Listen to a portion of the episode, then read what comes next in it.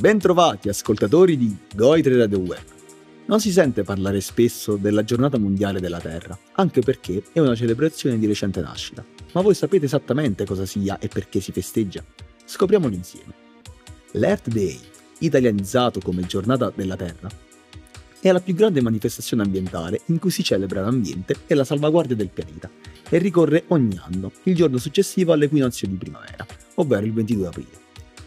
L'idea della creazione di questa giornata fu discussa per la prima volta già nel 1962, quando al senatore Nelson, per mettere a tacere le proteste contro la guerra in Vietnam, venne l'idea di proporre una serie di conferenze che sensibilizzassero alle questioni ambientali. Il senatore riuscì a coinvolgere anche istituzioni politiche importanti, come Robert Kennedy, che nel 1963 attraversò ben 11 stati tenendo conferenze proprio su questo tema. L'ufficialità della celebrazione si ebbe solo nel 1969, quando l'attivista per la pace John McConnell, in una conferenza dell'UNESCO a San Francisco, propose una giornata per onorare la terra e il concetto della pace.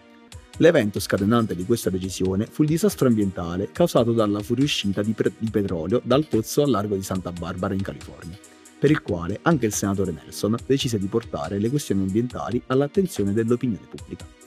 Il 22 aprile del 1970 ben 20 milioni di cittadini americani si mobilitarono per una manifestazione a difesa della terra. Si unirono attivisti contro l'inquinamento da combustibili fossili, quelli contro l'inquinamento delle fabbriche, delle centrali elettriche, dei rifiuti tossici, quelli contro la desertificazione, contro l'estinzione della fauna selvatica, ma anche migliaia di college e università attive contro il degrado ambientale. Da quel momento in poi, il 22 aprile, prese il nome di Giornata Mondiale della Terra. Nel corso degli anni questa giornata è diventata un'occasione di confronto tra i leader mondiali con lo scopo di trovare strategie comuni per far fronte a tutti i problemi ambientali. L'ultimo proposto dal presidente USA Joe Biden nel 2021 ha riguardato le emissioni di gas serra.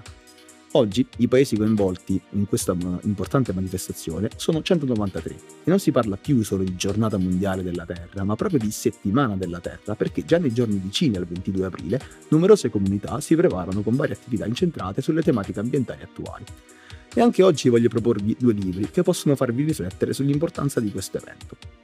Il primo è per adulti e si intitola Terra Futura di Carlo Petrini è il racconto di tre incontri tra l'autore e Papa Francesco, in cui il lettore viene sensibilizzato al tema dell'ecologia integrale, del grave deterioramento ambientale del nostro pianeta, dello spreco di risorse naturali e umane provocate dai sistemi economici e politici. Il secondo è per ragazzi e si intitola Green Girls, storie vere di ragazzi dalla parte del pianeta. Ed è il racconto di varie ragazze provenienti da ogni parte del mondo, ma accomunate dalla stessa volontà di salvare a tutti i costi il pianeta e ognuno di loro infatti si pone un compito. C'è chi pianta alberi, chi protegge la foresta amazzonica, chi si sveglia per raccogliere rifiuti e chi pulisce il mare con le proprie mani per salvare i coralli.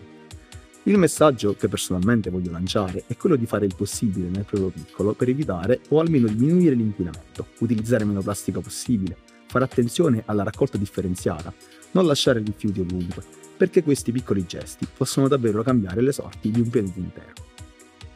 Grazie per averci ascoltato. Un ringraziamento speciale alla nostra autrice, Meliana Collazzo, per queste meravigliose riflessioni. Un saluto da Nazero Bizzoco e ai prossimi podcast.